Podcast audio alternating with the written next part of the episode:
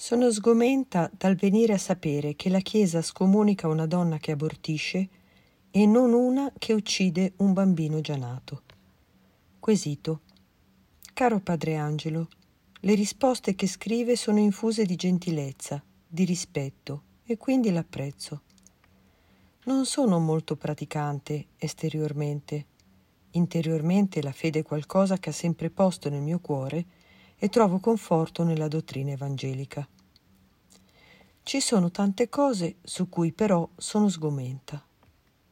Da una banale polemica social ho appreso qualcosa che ignoravo e che mi ha profondamente scosso, ovvero la scomunica automatica per le donne e madri che portano a termine un aborto.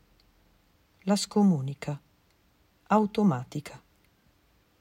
Il canone 1398 è così diretto nella sua formulazione da lasciare senza fiato, anche perché comprende tutti coloro che hanno avuto un ruolo. Mi sono chiesta a questo punto se la scomunica comprenda anche la persona che, come me, manifesta il suo accordo nei confronti della legge 104 e non ho visto scappatoie se non ipocrite. La scomunica. Scusi la ripetizione, sono davvero sconvolta. Neanche verso l'uccisore di un bambino già nato la sanzione è così netta. Netta e crudele, come solo gli uomini. Intendo persone adulte di sesso maschile poste ai vertici della Chiesa, ove mai sono state ammesse le persone adulte di sesso femminile professanti lo stesso credo. Possono essere nei confronti delle donne non per cattiveria, non lo penso.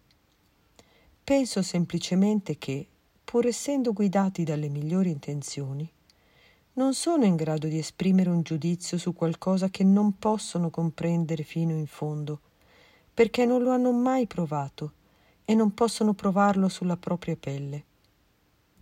Ciostante, vista la difficoltà viste le sofferenze psicofisiche che una donna può trovarsi ad affrontare durante un momento così delicato come la gravidanza. Sono alla mia terza gravidanza, non parlo per sentito dire.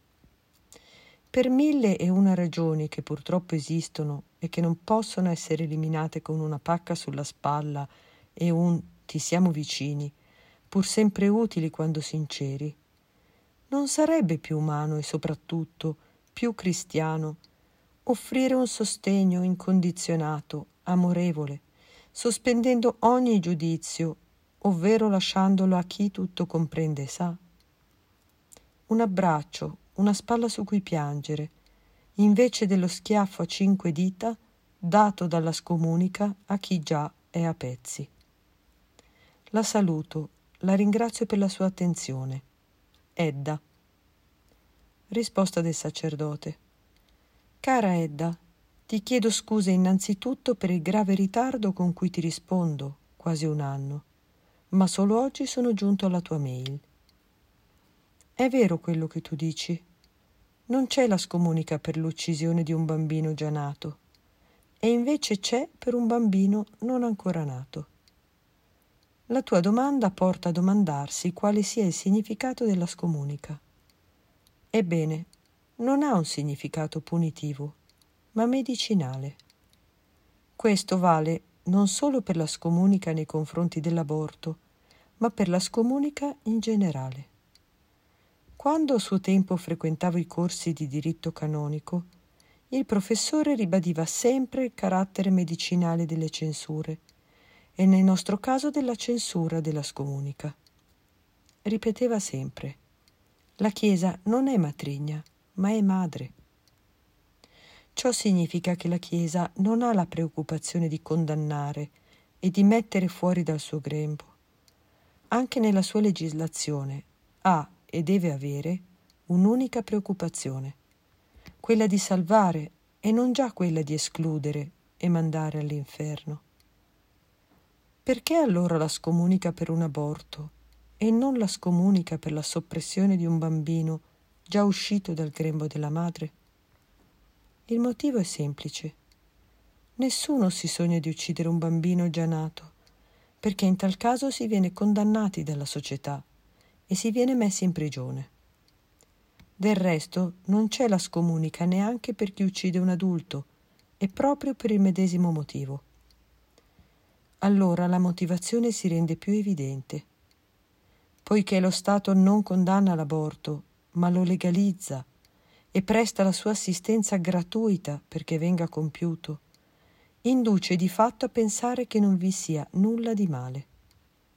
Mentre, a ben vedere, non c'è nessuna sostanziale differenza tra un bambino uscito dal grembo della madre e un bambino che per la sua fragilità ha bisogno di essere ancora custodito dentro il grembo della madre. È un essere umano sia prima del parto che dopo il parto. Per questo i vescovi italiani, in un'istruzione pastorale dell'8 dicembre 1978, avevano scritto a chi ben rifletta non può sfuggire il fatto che l'aborto è un omicidio qualificato, perché il nascituro è del tutto incapace di una difesa personale. L'intervento penale della Chiesa si pone a difesa del nascituro, tanto più che lo Stato, almeno in alcuni casi, come da noi, non considera più l'aborto come reato, mentre conserva la qualifica di reato per l'omicidio. Ugualmente Giovanni Paolo II, nell'enciclica Evangelium Vitae al punto 62, dice che nella Chiesa la pena della scomunica è finalizzata a rendere pienamente consapevoli della gravità di un certo peccato e a favorire quindi un'adeguata conversione e penitenza.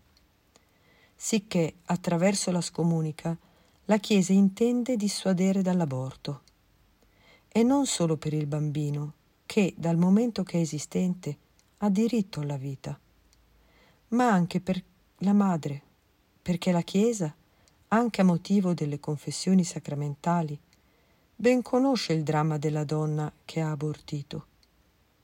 Non si tratta pertanto di darle uno schiaffo, ma di abbracciarla e di scongiurarla dicendo non percorrere questa strada, te lo dico per il tuo bene, perché non sarai felice e non sarai più capace di perdonarti.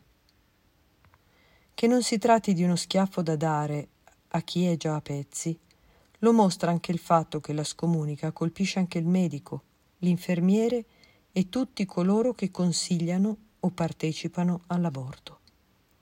Non tocca invece chi si dichiara a favore di una legge che tuteli l'aborto, tocca solo chi di fatto procura un aborto. Il canone è molto chiaro. Canone 1398.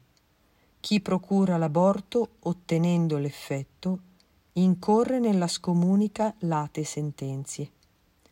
I termini sono molto precisi, non si tratta di interpretazioni arbitrarie. Per questo si parla di aborto procurato e non semplicemente di aborto. Desidero ricordare anche che Papa Francesco ha deciso che il peccato di aborto possa essere assolto da qualsiasi sacerdote, mentre prima si trattava di una censura riservata al vescovo. Dandoti il, ben, il benvenuto nell'essere capitata sul nostro sito, ti ringrazio di avermi dato l'opportunità di chiarire alcuni concetti. Ti auguro ogni bene, ti benedico e ti ricordo nella preghiera. Padre Angelo.